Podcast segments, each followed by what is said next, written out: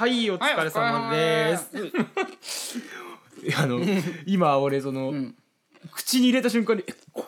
どうやって始めるんだろうと思ったら案の定戸惑ってたけどパワープレイでもぐもぐスタートしちゃった。いや19回もう19回目ですね。やべえな、20回が見えてるわ。いやいや大台ですよ。そうだね、20回もやってね。20回もやって、うん、いやもうちょっといい感じじゃないですか。てかあれだね、うん、前々回か。そうですね、前々回さ話したその、うん、オーディオインターフェースくんが、はい、ついに新しい、はい、もう10年越しぐらいに買い替えてですね、うんうん、Apple Twin X Duo という、うん、まあ調べてもらったら10万ぐらいするやつにやばいよね買い替えちゃった。そうなんかさっき電源つけた時に、うん、なんかすげえ高そうな電源の入り方カチッっていうなんかおーっと液晶とかついてる。そうね、もむろにね、うん、いやこれまあうまく、まあ、これでノイズ乗ったらもう俺は本当に乗くしかないけどもうこれで心配ないと思ってるから。なんかもう俺なんか体内にあるのかもしれない。もはや声になんかもうノイズが俺特有の、うん、だとして払ってきてな次から払ってきてな。いやいや、もうお盆もね、うん、過ぎまして、夏もそうだ、ね、世間はお盆だったんですね。そうですで一応その、うん、ね、このお盆期間中もいろいろ私は前回も話したけど、うん、はいはいはい、頑張りまして、ついに目標としては10キロ痩せるを達成しました。ありがとうございます。おめでとうございます。いやいやいやいや、そんな調子いい感じで、じゃあいやいやいや、ちょっとその話は後で聞くとして、ね、ちょっとタイトルコールしましょうか。はい、じゃあ行きましょう。TKN と江本島のホームルームドランカー。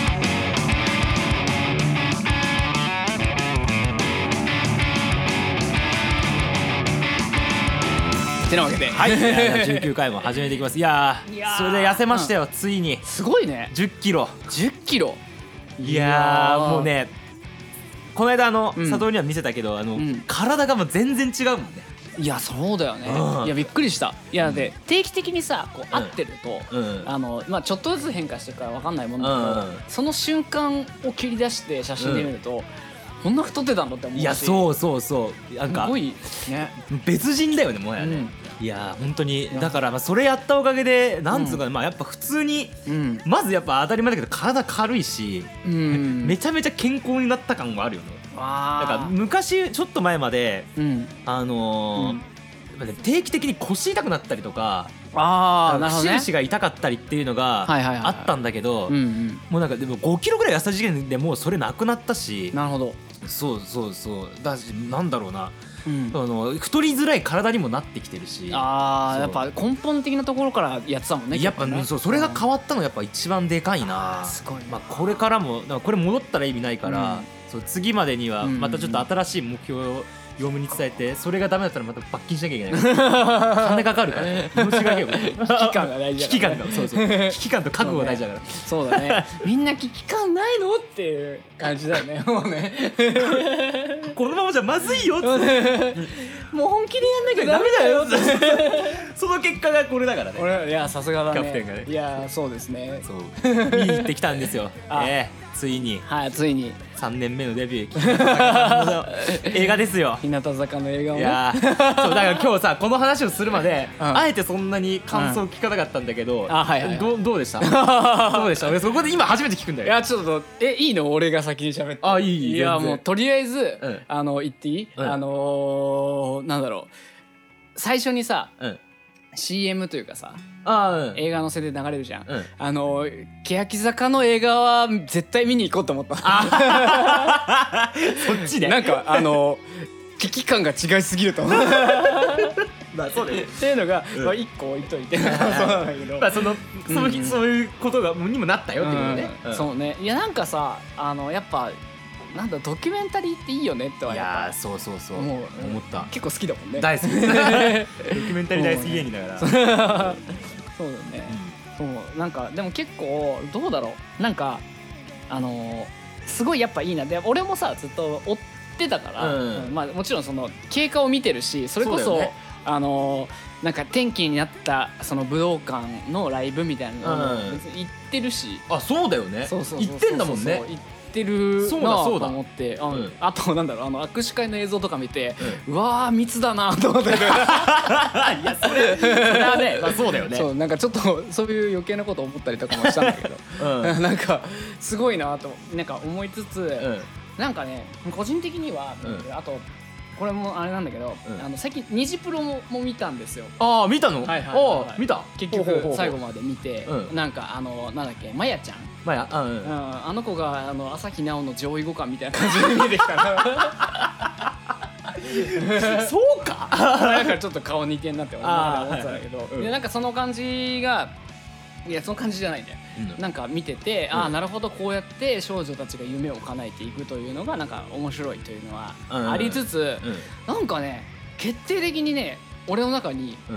夢を追うみたいなのがないなっていうことにもなんかめっちゃ気づいたりとか、ね、なるほどなるほどあんまそういう感じで生きてないなって最近やっぱね、あ、まあ確かにね、なるほど、そういう風に気づく人もいるかもね、うんうん、なんか、うんおじさんだな俺って思ったでも逆にそういうのなんか全員持っていってるわけじゃないです、うん、ない人の方が多かったりもするわけでさ、うんうんうん、やっぱそこに、うんまあ、それをなんだろうなその、うん、追っかけてる人というかさ、うんうん、そのニジプロもその日向坂もそうだけど、うんうんうん、そこに自分をなんか投影してなんか応援したくなるっていう感じになるのかなって思ったんですよね、うんうん、そうだよね、なんかそれはすごくいいことだし、うん、なんか面白いなって思いながら見てたけど、うん、なるほどね、うんこれはね、うん、もうなんか、うん、あやっぱ、うん、努力は必ず報われるというかなんつうのかな、なんかそういう感じじゃないけど、うんうん、やっぱりあの誠実に頑張るって超重要なんだなってなんか確かに、うん、まあでもアイドルってさ、うん、なんか俺これ偏見かもしれないけど、うん、こうある程度さ、うん、こうあのクラスになるとさオーディションで何万人もの中からとか で集まった人たちで、うん、じゃあそれを売るために要は大人の人がめちゃくちゃやるじゃん、うん、だからまあある程度規定路線でさ、うん、行くとこまでは行くし、うん、そういうもんだろうなって思ってたけど、うん、あの日向坂でちょっと毛色違うじゃん、その欅坂があって、うん、ひらがな欅っていうはなんかアンダーみたいなところから、うん、その、うん、なんだろうその単独でいろいろやりつつ最終的に日向坂ってなって今こうバーンってなってるわけで、うんうん、でその期間のやっぱ努力とか過程とかをこうやってまあ、うん、その時の話とか聞きながらさ、うん、聞いてると、うん、なんかもう普通にやっぱ、うん、ちゃんとやっぱそういう風になるなんかそういう、うんうん、お膳立てみたいのはありながらも、うん、それに乗っからないでちゃんと粛々と努力するのってすごい重要だなみたいな感じがあった、うん、あなんかでも逆かもしれないけど、うん、そのお膳立てって逆に俺らが思ってるほどちゃんとできてないっていう風になんか俺は見てて思ってたのずっと、うん、なんかそれこそその、うん、なんだろう欅坂とかもそうだけど、うん、お膳立てのしようがないじゃないあの人たちってなんかこうやって売ってこうと思ってこう、うん、それが結果的にこう大人のその采配で、うん、なんかこう予想通りにここまでいくとかっていうことって、うんうん、あのまあ欅坂っていうものに対してそれが、うんうまく適用しないっていうのを何度も見てるし、うん、あそっかそっか その中で、うん、その2の次のひらがなけやきっていうのに対してどれだけなんか運営がケアできてたのかと思うと、うん、全然そんなことはないはずなのよ。だから はいはい、この状況からひらがなけやきを午前立てしてこうやってこうソロでそのデビューさせてっていうかソロっていうかその単独でデビューさせてっていう午前立てを最初から計画できてたとは全然思えないうん、中で本人たちがあれだけ頑張っているというのが一つ重要なんではないかなってちょっと思うんだよね。なるほどね。そっかそっか、うんうんうん、俺はやっぱりその、うん、結構、うん、うん、後乗りだからさ、うんうんうんうん、もう日向坂になってからそういうこと前話したけど、うんうんうん、うん、追体験してたそうだよね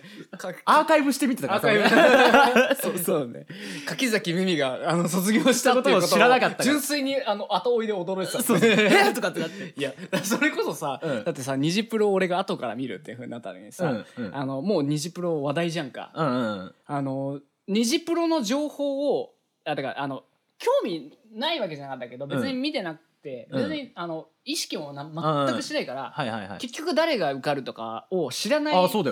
まんまでデビューしてからしばらくしても、うんまあ、その状態で来れたんだけど、まあ、誰かパッと見ても分かんないもんね、うんうん、いざ見始めたら、うん、もうちょっとずつ分かってくるじゃん、うん、一切入れられなくなっちゃって、そのニジプロに関する情報を、はい、まあそうなるよね。そうで俺の iTunes に入ってるジャケを見たら、うん、もうそれが答えじゃん。そうだね、だから見始めた瞬間に、うん、もう俺曲聴けなくなっちゃってジャケ開けなくなっちゃう。そうそう、登録はされてんだよ、ライブラリに追加はされてんだけど、そうだよね、曲を普通に、まあ、曲は聴いてたから、うん、そのあ面白いなと思いながら聴いてたから、うん、あれなんだけど、もう見たら俺この子受かるとか分かっちゃうと思って。ああそうだよね。そうそうそう。でその、まあ、見るきっかけになったのもちょうどそのこの間スタジオ入った時に高野と樋口くんがその話で盛り上がってて、うん、でもなんかいろいろ布教をされたから、明日ねまあ主に布教されたのは TWICE の方だ、ね、そう話したけど、うん、なんかどっちかって TWICE の話ばっかしだったって、うん、いやなんだけど、あまあその感じでじゃあニジプロ見てみようかな、そう、まあ、もうやっとそろそろもう見ようかなっていう風な気がして、うん、見ようと思ってところでさ、そのまたニジプロの話をしだすじゃん、うん、でメンバー個人の名前を出すじゃん、うん、ってことはそいつ受かってるってことだろうと思って。まあそうだねごめんね、いやネタバレかよと思ってやめろやめろっつってって言いながら、うん、見ながら、まあその、まあ、9人っていうことは分かっていた、うん、9人分かってる中の、まあ、3人ぐらいはもう知っちゃって、あまあね、ここは受かる、うんうん、っていう感じで思って見てて、うん、最終的にまあそのまあこれになったんかっていうのを見て、うん、よし終わったっていう感じで、あまあそうだね、やっと曲聴けるようになった。そうで、まあそこで改めて MV を見ると、うん、ああなるほどっていうのが答えられて、まあそうだね、それがちょっとね一個自分に課してたそのなんだろう、わかるわかる、うん、もう自分を、うん、もう過去にダウングレードしてやってきゃいけないところをようやく追いつけたみたいなところあるよね、うん、そうそうそうなんかその情報を入れないって難しいなって思った。そのいやだからそういう意味で、うん、俺そう考えると、うん、よくなんか、うん、あんだけ日向坂がもうなった後にそれできたなと思うわ、うん、今まあ確かにね、うんうん、そうだね、やっぱそういうドキュメント、うん、ね、うん、もっとなんか見たいなって。だからその俺も、うん欅坂の見よく、だからあれ見るの怖いんだよな、あれ。いやでもあれはね俺そんなに、うん、そこでガッツリじゃないけど、うんうん、見る怖いんだよな、うん、あれさ見ててさ、うん、予告編見てたもんだったんだけど、うん、霧島部活やめるってよって感じがすごいしてさ。確かにそうだね。そうじゃない？なんか本人だってね、もう本人不在なのよ。そうよね、もう本人以外の人が、うん、平手についてみんなで回想したりとか、うん、あいつ何考えてたんだろうっていうことをずっと言ってるっていうのを、うん見てる感じが、俺も霧島部活やめるっていうような感じが。そうだね、確かに確かに、うん、じゃああれかな、やっぱクリーピーナッツがやっぱ曲つけて、うん、トレンチコートマフィアの PV とマッシュアップしてるさ感じでなんか曲作るの、浅いよね、仲いいからねいやまあその感じなんだけど、なんかその感じを見てやっぱすごい面白いなって思った、ね、なんかそのなんかなんつうのかな、うん、独特すぎる切り口というかさ、うんうんうん、まあそれだけ偉大だったのもね。あれがさ、まあ、3月ぐらいにはもうさ出てたのよ。あ、そうだよね、予告編が、うん、そこからさ、うんまあ、コロナってさ、うんうん、上映が伸びたじゃん、うんうん、その間にまた撮り増してるんだよね。あ、そうなのか。で最近上映がの日時が決まって、うんうん、でその後半というか、うん、そこから欅坂がどうするかっていうところまで、うん、この期間で取り切れたというか。あ、すごいね。でコロナ明けてはいないけど、うん、なって、うん、で最後にそのもうついこの間この欅坂という名前を、まあ、こうお別れするっていう、うんうん、だからラストライブというのが決まっているのの9月にあとは10月にラストライブがあって、うんうん、その9月にその映画がドデンと公開されるっていうなんかストーリーがすごい完成してて、うん、あすげえなーって、さすがだね、体現してんなっていう感じがなんかね。ね、そうだね、なんかその感じがなんか今レジェンド、今生きるレジェンドしてんなって感じが、生きるレジェンドしてるなんかこう生ものな感じがしてすごい、ね、そうだよね。やっぱなんかなんかレジェンド感あるよね、やっぱね。それはあるね。なんかちょっと時代なんか一個なんかすごい強烈な時代作ったというか、うん、それこそ東京ドームやった時に行った時は思ったんだけど、うん、てかその時にはずっと思ってたんだけど、うん、なんかさあの時伝説だったなって言われるさ、うん、ことってさ結構後追いであるじゃんか。あるね、うん、例えばまあLAガーデンとかさ、あ、うん、とかそのまあなんかミシェルとかね、まあそうだね、そうなんか、うん、あの時伝説だったよなって言われるやつが今やってると思って見に行ってたのよ、うんうん、ああそっかそっか、それを終えてるんだっていう、そうそうそうそうそう、うんうん、でちゃんと伝説っぽい雰囲気になってるじゃん今。そうだねもうすごいね、一貫結するっていうところを最初から最後までちゃんと終えるという立ち位置になってる感じがして、うん、いやーまあね、まあ、楽しみではあるんだけど、うん、まあただチケット取れる気がしねえなっていう。あラストライブの、うん、なんか5000人入れるんだっけか、5000人までを2日間、うん、じゃあ1万か1万倍率何倍とかなんだろうね、うん、だって東京ドーム2日間やってんだよすで、うん、にそうだよね、だから5万 ×2 で、うん、普通に10万集める集客能力はまあすでにあるわけですよ。そうだよね、うん、まあ、それがさ10分の1なわけでしょ。そうそうそう、やばっ10倍になるのか。平手いないとはいえだよまあでもだってさ、うん、その、うん、とはいえ、うんねえ、ラストライブってね、だってラストだしさ、うん、そういう箔がついてるところでしょ、うん、どこでやるの？代々木体育館。ああ、そうなんだ。まあ、広さがどうだろうと5000人までしか入れないのはかかりがないから、まあ ね、うん、そうなんだよね。そこはなんかねちょっとまあそれはしょうがないよ、条例とかがあるからね。まあね、うん、そうだよね、うん、いやー、ね、大変だね。大変ですよ。いやまあでそれを見てて、うん、俺はやっぱ思った。俺はもうねうん、こじんまり生きていこうと思ったから伝説に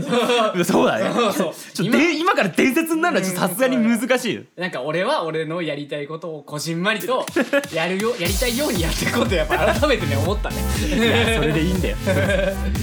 そんな感じでね19回はやりたいようにやっていければやりましょう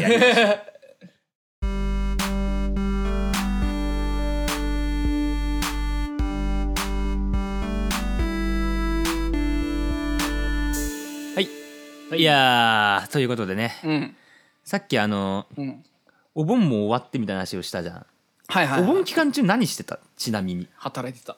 え死ぬほど働いてた。あ何、うん、そういう感じ、なんか休み自由に取ってください的なあれ。あそうそうそうそうそうそう、3日間好きなところでみたいな、うん、そう3日間なんだけど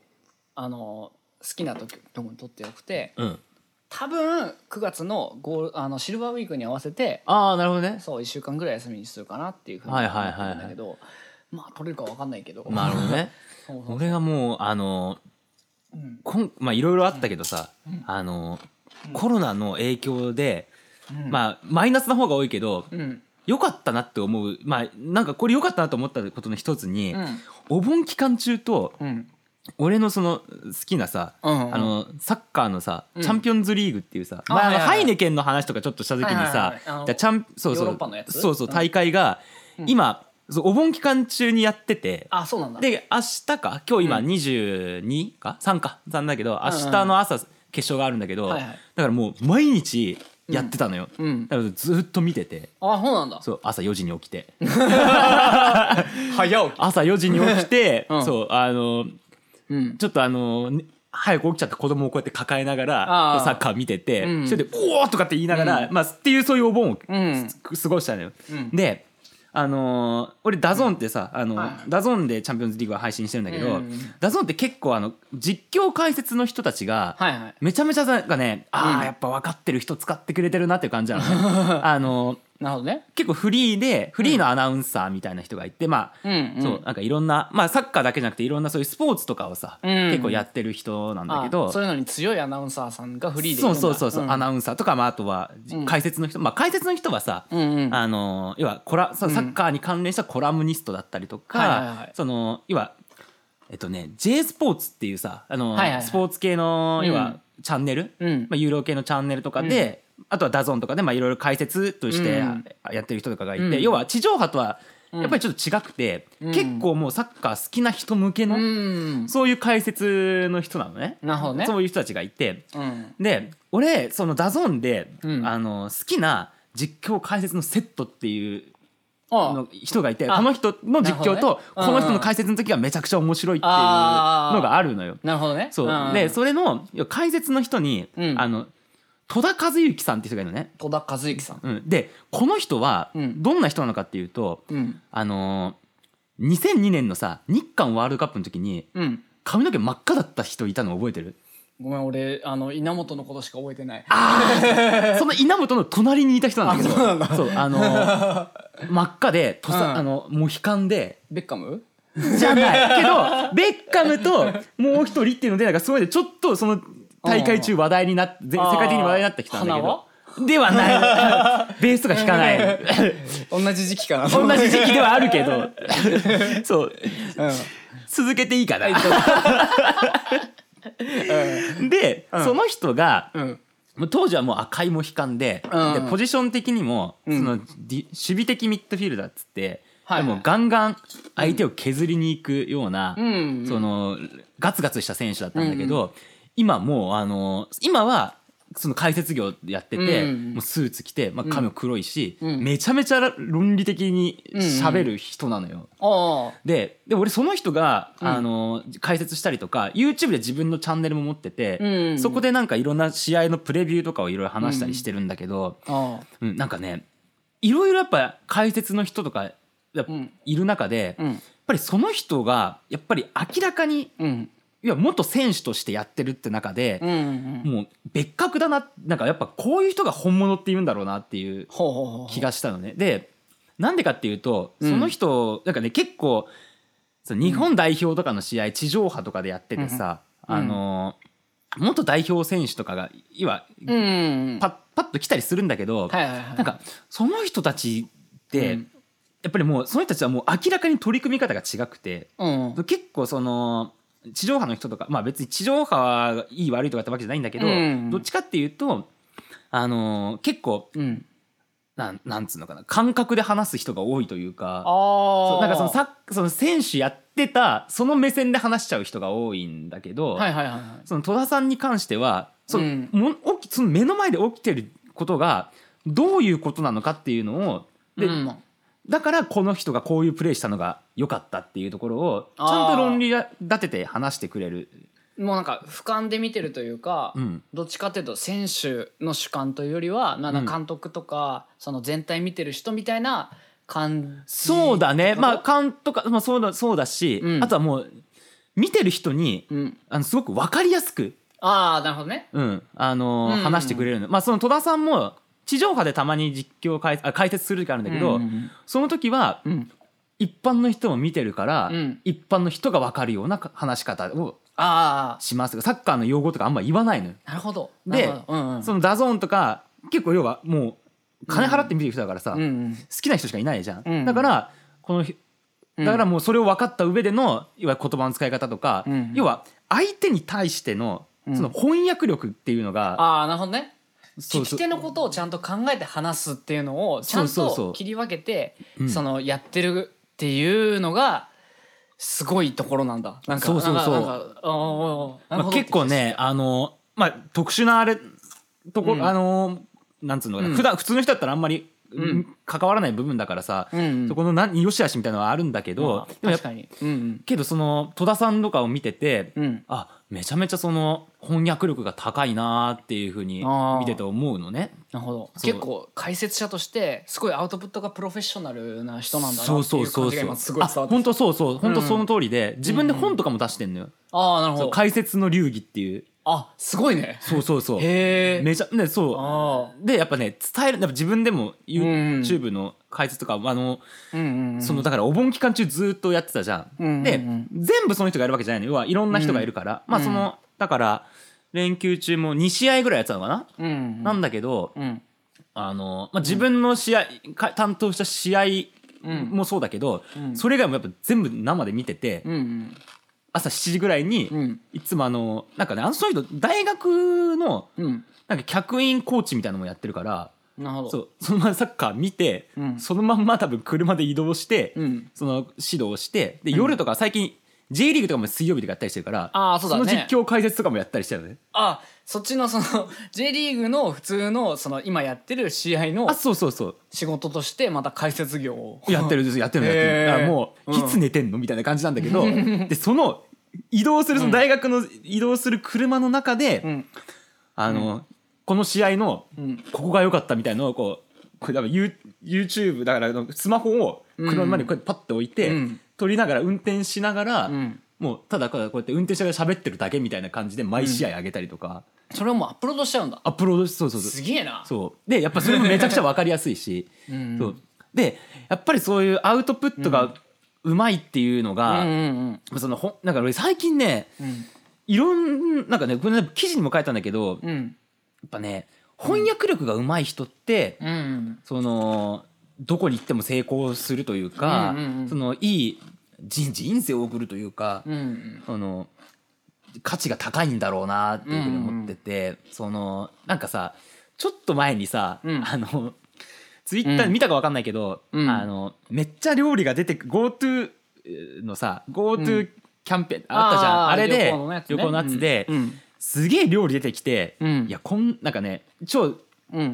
ざっくり話すけど、いやこんなに量出してくるの今の時代どうなのみたいな、そんな感じのことを言ったら超炎上した人いるんだけど、なんか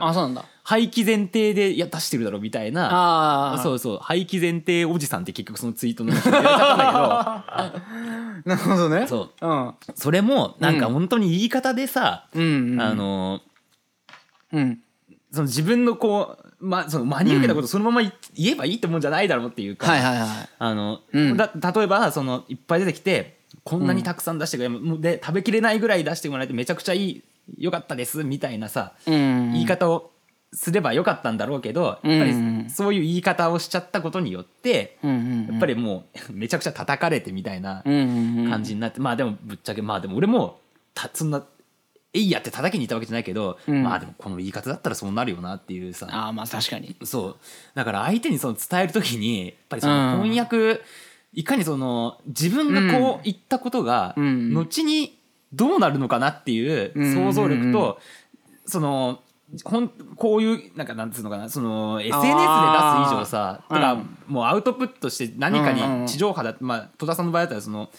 電波に乗せてさ出す以上、やっぱりそこが分かんない人って、なんかまず人間関係が多分うまくいかないだろうし、そうだね、人間関係うまくいかないと、要はもうこの時代うまくいやもう本当にそうだと思う。人間関係がね、そう全てだってね。もう本当に基本の基本だし、その本当にそれがその連鎖でしかないとも思うし、そうだよね。結果その、なんかそのなんか廃棄前提のあれは、それによってまあ予約が埋まってなんか炎上マーケティングだみたいなこと言われてるんだけど、俺まず炎上マーケティング自体それってなんか本質的にどうなのって思っちゃうそうなんか結果だけ見るんじゃなくてやっぱりそういう過程をね重要しなきゃいけないし、それはその瞬間だけ良かったとしてもさ、それがねやっぱイコールその後もさ何かするにしても炎上させた人とかってやっぱそういうイメージにつくしさ、そういうところも意識してやっぱ翻訳していって行かなきゃいけないんだろうなっていうのをやっぱすごい最近その戸田さんの話からやっぱなんか結構やっぱどこもそこもやっぱつながってんなっていう感じがしたんだよね。なるほどね、そっか面白いなそれは。そうそ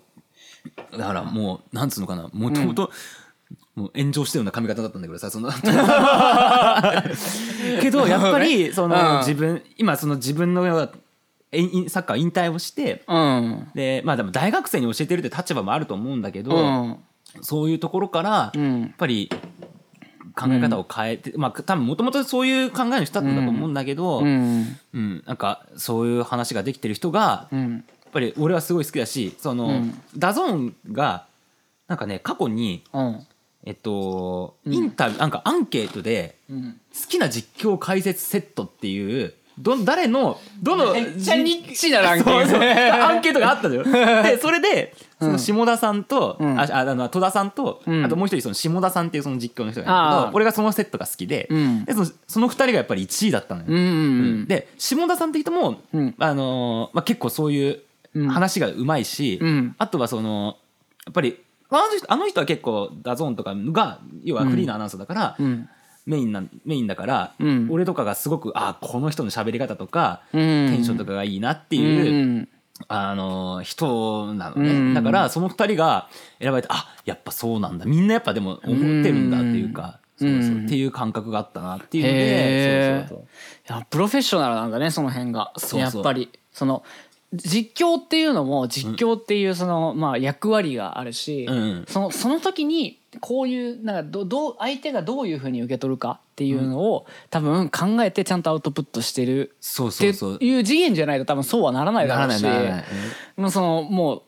戸田さんの方はもうさっきからずっと聞いてる、うん、あと思ったのは、うん、なんだろうな、教えてるっていうことを大学で、うんそうだね、教えてるっていう時点で相手がどう感じるかって考えるかっていうのを逆算して話さないと、ねうん、やっぱ教えるって成立しないと思うんだよね。そうだね確かに、うん、ただもうそうだよね、うん、教育者としてね、うん、はもうやってるようなもんだからさ、うんうん、そうでもやっぱりそういうやっぱなんか冷静な、うん、冷静かつその的確なっていう話がやっぱその下田さんも結構サッカーとかも普通に好きだから、うんうんうん、もうめっちゃ知識もあるし、うん、そう正確に話すんだけど、うん、で明日そのチャンピオンズリーグで決勝があるのね、うんはいはいはい、で決勝はその2人が担当するの。さすがです俺よしやったって今日はそのプレビュー動画とか1時間ぐらい子供抱きながら見てたんだけどそうでただねその2人、うん、もうあやっぱ人間だなっていうのが、うん、戸田さんとかすごく面白いんだけど、うん、普通にチャンスがあると、うん、おーとかして言っちゃう下田さんめちゃくちゃ面白いし下田さんに至っては、うん、下田さんがただただ熱狂してるだけっていう、うん、50分の1時間の YouTube の動画とかあったりする、うん、だからそういう冷静だけど、うん、やっぱそこで人としてなんか人らしさみたいなのが出るじゃん、うん、だからそういう2人が好きだし、うん、俺もやっぱりその2人みたいな感じになりたいっていうね、うん、そういう感じだよね。そうそうそううん、なんかだから明日も俺は4時に起きますストイックに明日が仕事だけど明日仕事だけど関係ない明日は起きます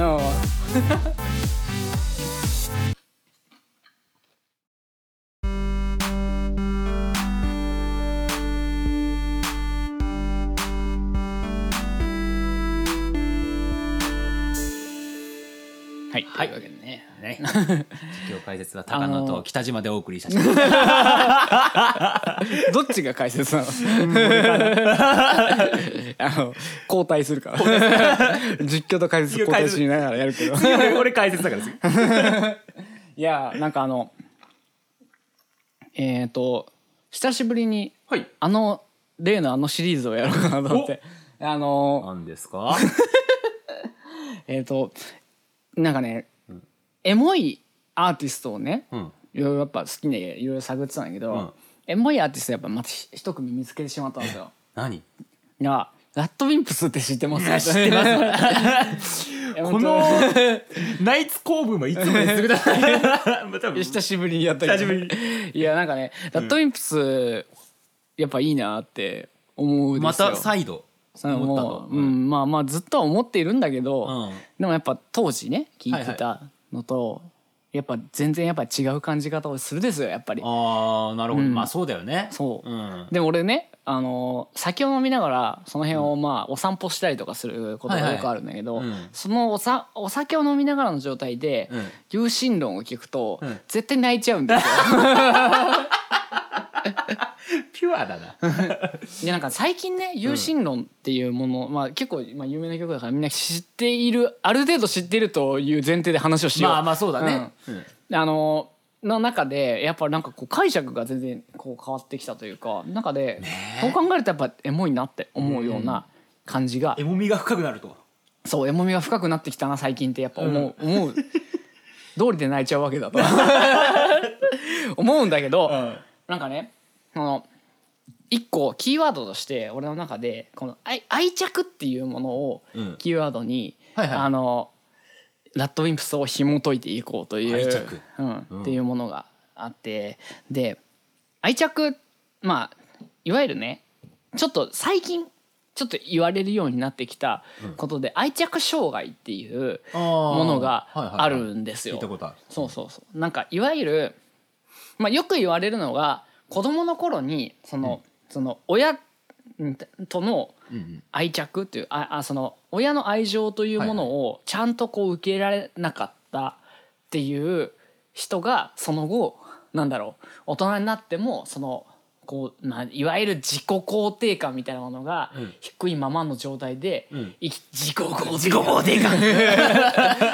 これ何なのこないだほら自己肯定感っていうのがあったじゃん何の脈絡もないけどねそうだからその自己肯定感がまあ低くなっちゃったりとかっていうことがあるっていうようななんかこうね、まあいわゆるまあその現代病じゃないけど、なんかそういうものが、まあ、今だから起こりうるそういう、そうそうそうそうそうそうそう、うん、っていうのがなんかこう結構言われていて、まあ各言う、はいはい、まあ私もそのまあ一人だなっていうふうに思うことがまああるというか、なんか俺また別れたかみさんに言われたんだよすごい、そうなの？そうそうそうそうそうそう、なんかその要は子供の時にそのまあ親がまあ自分の中で全てなわけじゃないですか、もうそれで言うたら神様ぐらいの感じで、自分そうそう自分が、でも逆を言うとまあ自分も神様みたいなもんなんだけど、っていうのは自分がその泣いたら、自分が泣いてこう求めたら、もうそれをこうケアせざるを得ないみたいな状況っていう意味では、そうだね、子供の方が神様な感じもしつつ、ただ子供はそれで泣いたりとか、その自分のね、そのなんだろう、助けてほしい時とかにこう反応してくれる人、反応してくれるということに対して、その絶対的な安心感を覚えたりとかするわけじゃない。身をもって感じてるよ最近は。だよね。そうだし、そうじゃないとまあもう死んじゃうし。そうなのよ。そうそうそうそう。生きて、本当に生きて、リアルに生きていけないから。そうそうそうそう。ということでやはりそのそうやって自分が必要な時に反応してくれるとか、しんどい時にこうまあこう助けてくれる人っていうものがいるということを自覚することで、自分は愛されてるんだとか、まあそうだね、ことを理解するし、理解してそう愛されたからこそその人のことを愛し返したいとか、まあそうだね、だからこそ自分も愛すという能力が身についてくるっていうことがあると思うんだけど、それがうまくいかなかった人たちっていうのがその愛着障害っていうところに言われるもので、そうなるとまあある程度生きていて、まあ自分はまあ少なくとも愛されてはいるだろうっていうぐらいに思えると、まあ割と何でもできる。ああなるほどね。まあそんなにガッツリ考えなくて、まあ大丈夫だろうみたいな感じってことだよね。とかまあこの人はまあ俺のことをまあ肯定してくれるだろうって人がいてくれたら、まあなんとか生きていけるじゃない。そうだね。だけどその感覚が薄い人っていうのがやっぱ世の中にいっぱいいるんですよね。そのだから自分がそのなんだろう、愛されている、愛されるに値する人間だという保証がその薄いまんま育ってしまうっていうのが、まあいわゆるまあ自己肯定感で最初からやるよなじゃあがまあその低いって言われるようなもので、なんだろう、俺はもう本当にね、ちょっと腹立たしいじゃないけど、そのなんか自己肯定感っていうのはこういうふうに思えばなんとかなるよとか、そうじゃないんだ。もうなんだ、もう花からそんなものを持って育ってないんだよっていう、なんかそのなんかうまく言えない。それってやっぱりあれなの？やっぱ経験、そういう体験としてこの愛されてるっていうのかを。やっぱその数なの、やっぱそれ どんだけその、幼い頃というか、その時からそういうのを経験してるかっていうところで変わってきたりするのかな。よく言われてるのは、生後半年から3歳までの間にその養育者が固定されているというか、この人との特定のこうなんかその、まあ要はその親っていう、まあそれがまあまあ、実験では親が交代したとしても、その要はそのおばあちゃんが相手だとしても、それは安定してちゃんとこう、なんだろう、泣いた時に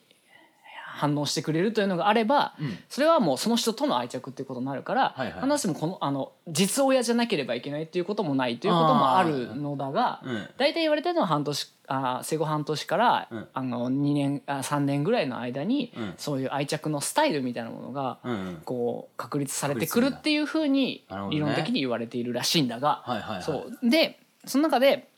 よくあるのが不安型って言って、その不安型の愛着障害っていうのがあって、まあ要は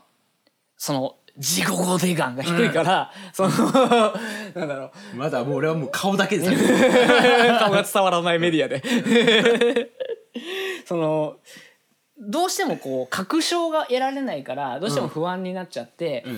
私のこと好きなのとか、なんで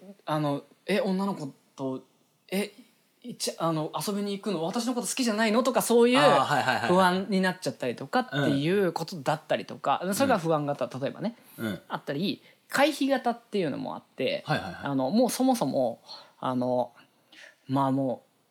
愛するとかそういうのもう俺いいですみたいな感じにして、もう鼻からそういうのも拒否しますみたいな、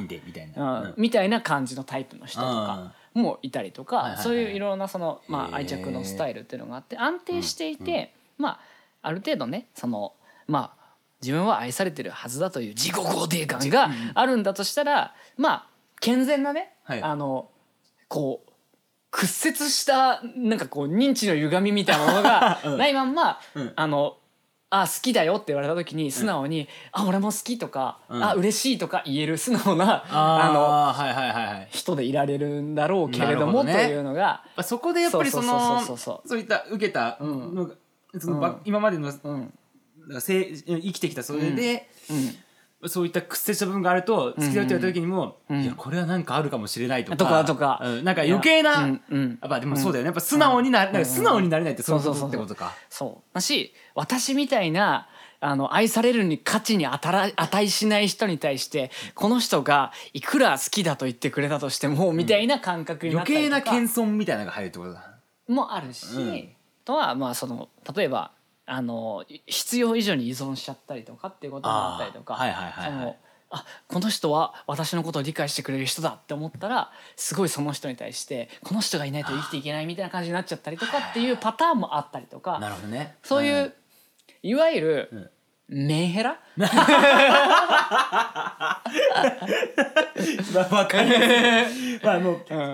存がとか強いっていうことだよね。っていうのはやっぱりその幼い頃にその愛されたかったことを埋められなかったっていうのを、その恋愛とかで埋めていこうとするのに、なんかこう行き過ぎちゃったりとかっていうことを自分でコントロールできないとかっていうのがあったりするっていうのを、ラッドウィンプスに感じた。そうだよ、もともとそうだよ。今俺完全に忘れたけど、ラッドウィンプスの話だよ。じゃあちょっとここで歌詞カードを見返してみましょう。はい。ラッドウィンプスのね、有心論という曲ですよ。2006年、2006年、もう約15年前のこの曲って。そうですね。いや中3ですね。やべえ。今もう頭からよ、今まで僕がついた嘘と今まで言った僕がどっちが多いか怪しくなって探すのやめた。自分の中の嫌いなところ、好きなところ、どっちが多いかもう分かってて悲しくなった。これ自己肯定感。もうなんか粗品置いときたいな、ここにもはや。自己肯定感ボタン押してる。平ボタンみたいな感じで。自己肯定感って。いいな、これいい発明したな、これ。真面目になりすぎないようにちょっとギャグを入れるっていう。確かにこれ自己肯定感いいな。ありがてえ。っていうぐらい俺は自己肯定感っていう言葉を割と茶化してる。まあね。いや、なのでもやっぱこれとかやっぱり本当に自分っていうものがちゃんともう好きっていう風に言い切れないっていうのが、まああるよねっていうのはありつつ、でこの解説みたいなことをしてるけど、これは俺の解釈だから。まあそれだってそうだ、年を取るごとにさ。会社が変わるっていうじゃん。それこそまあ人によっても違うわけで、それはもう全然いいですよ。言ってくださいよ。でこの辺ね、どうせいつかは嫌われるなら、愛した人に憎まれるなら、そうなる前に僕の方から嫌った僕だったというのは、さっき言ったような回避型の愛着障害っていう、もういいっすみたいな、もうどうせ、ただどうせいつかは誰かを求め愛されたい、そうなるならそうなる前に僕の方から愛してみてよというっていうのがやっぱり一個メッセージですね。なるほどね。いいよね、いいよね、だけどっていうのがいいね。なんか本音と建前というか、でこれはもう俺の勝手な解釈なんだけど、1サビね、君があまりにも綺麗になるから僕は思わず横で笑ったよ、そうすると君もつられて笑うから僕は嬉しくて泣くっていうのって、なんか親子っぽくねってちょっと思うのよ。なるほど、確かに。なんかちょっと思わない、この対象が君っていうのを恋愛対象として考えると違うかもしれないけど、例えばそれが愛着障害というものをテーマに考えてみると、うん、その例えばね、君っていうのが、うん、まあ要はお母さんとして、はいはい、お母さんと子供、うん、で自分赤ちゃんの時なんかさ、もう感情表現全部泣くだったりとか嬉しくて笑うとか、うん、そういうのがもう本当ダイレクトにさ、もう全てなわけじゃん、うん、そうだね、でそれが通じ合ってるって、もうお母さんが笑ったりお母さんが泣いたり、うん、俺が泣いたり俺が笑ったりとかっていうのだけでコミュニケーションしているっていうのが、そうだね、うん、なんかすごいなんかこう愛着の起源みたいなもののなんかこうことを感じさせるなって思ったというのが、俺結構今の話ゴリゴリに刺さってるよ、うん、まあね、子供生まれてからね、子供生まれてから、うんうん、そう、子供が生まれたからって元気ごめん、なんでもない、うまく言えなかったそういういじりをちょっと一回やろうかなと思ったけどやめた知ってるよ、うん、有楽町の方の話なんかでその後の2番のフレーズすごい印象的だと思うんだけど、うん、君は人間洗浄機、この期間にどのご家庭にも一つは用意していただきたい、これ買わない手はない、嘘ではないっていう、うん、何っていう君を超なんか神格化してるみたいな、そうだね、なんかそのね、驚くべき効果を発揮します、新しい自分に出会えます、ただ中毒性がございます、用法量量をお守りくださいというのが、そうなんかおーって思ったちょっと続きもで、こんなキャッチフレーズを書こう、まあ、これまでのね、歌詞の内容ね、こんなキャッチフレーズを書こう、やっとこさ君のクローンが成功した時に、でもだって君は世界初の肉眼で確認できる愛、地上で唯一出会える神様っていう超メンヘラっぽい感じなんだけど、うん、これを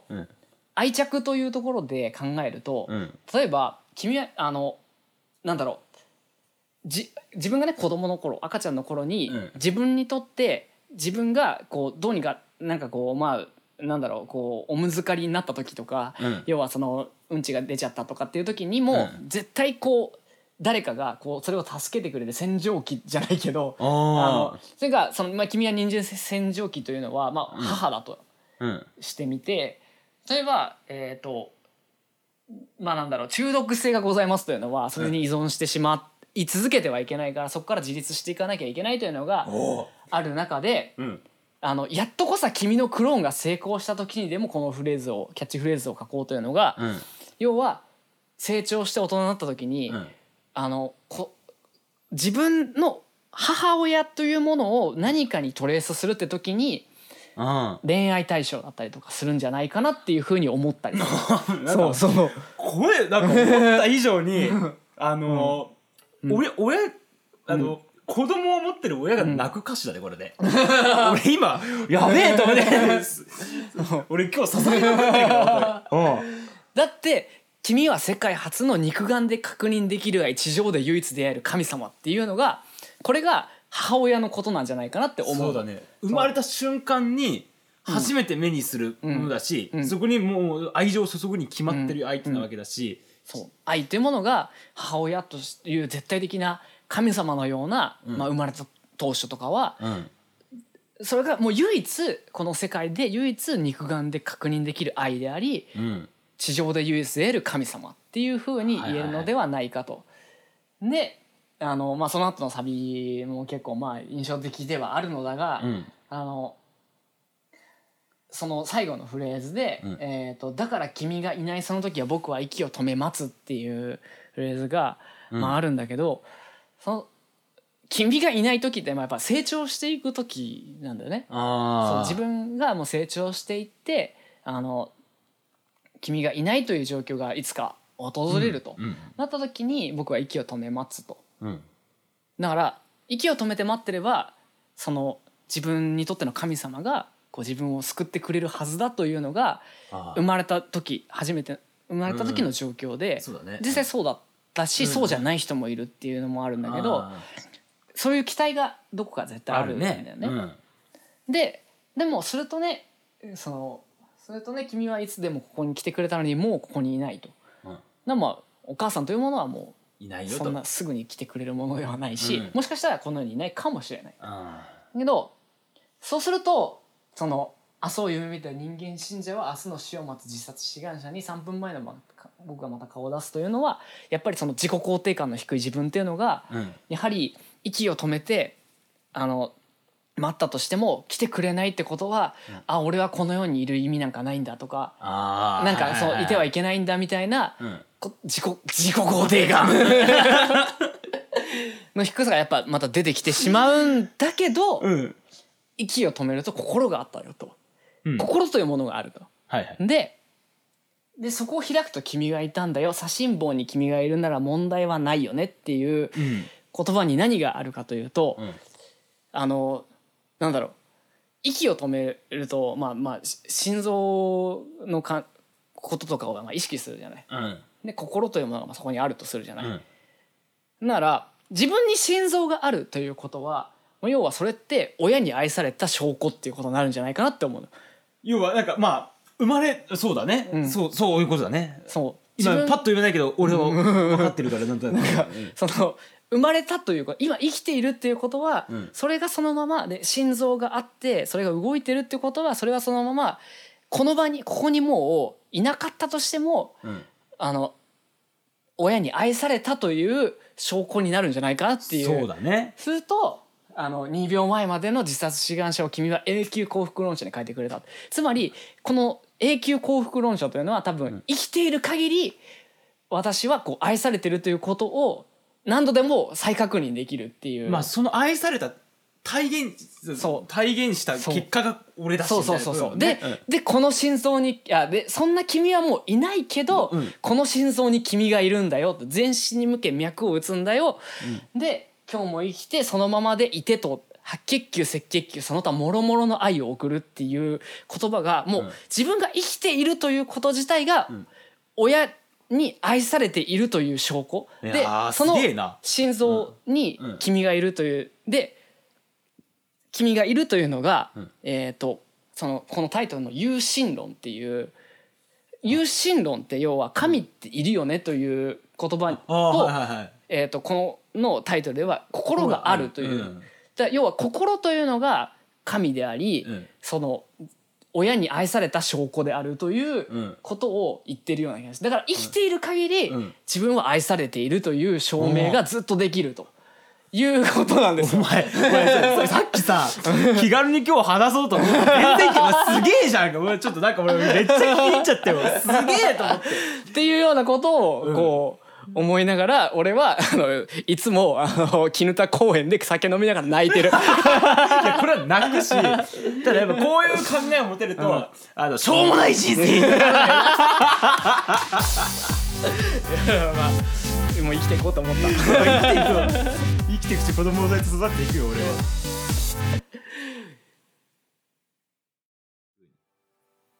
エンディングです。エンディングです。いや、もう全然気楽、もうびっくりしたよね。気楽にやろうとか言うからさ、まあ俺はまあちょっとある程度考えたし、お互いテーマはある程度考えてはいるけど、なんかもう俺泣いちゃいそう。トーク。いやもうね、ちょっとね、霜降り明星にすごい感謝したい。そうだね。粗品さんありがとうございますよ。ありがとうございます本当に。しょうもない人生。しょうもない人生。もうさっきその。自己肯定感って言ってたからもう最後これを言いたくて仕方がなかったいや確かにでもなんか野田洋次郎純愛ソングに遺伝子絡めがちっていうのですげえ思ってたよでもそれなんかもうそれガチって言っちゃうとさ今度 RG 出てくるから野田洋次郎のあるある言いたいよ。そう野田洋次郎あるある言いたいで言いたい DNA 絡めがちいやいい曲だな。いやねそうだね、うん、なんか、うん、でもなんかさ、うん、結構今日、うん、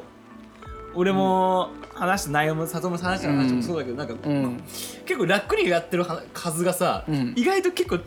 うん、生き方とかさ、うん、人の在り方みたいな話にウケるよね。いやもうずっとそういうことばっか考えてるんだよ。だからなんか、うん、いろいろ考えると結局そういう、うん、なんか日々なんか良くも悪くもなんか考えすぎるとそういうところに到達するよね。本当さ。一人でさ体育座りでさ、うん、その CD の裏とかを眺めながら 2,3 時間そういうこと怖いよそれ考えるじゃんいや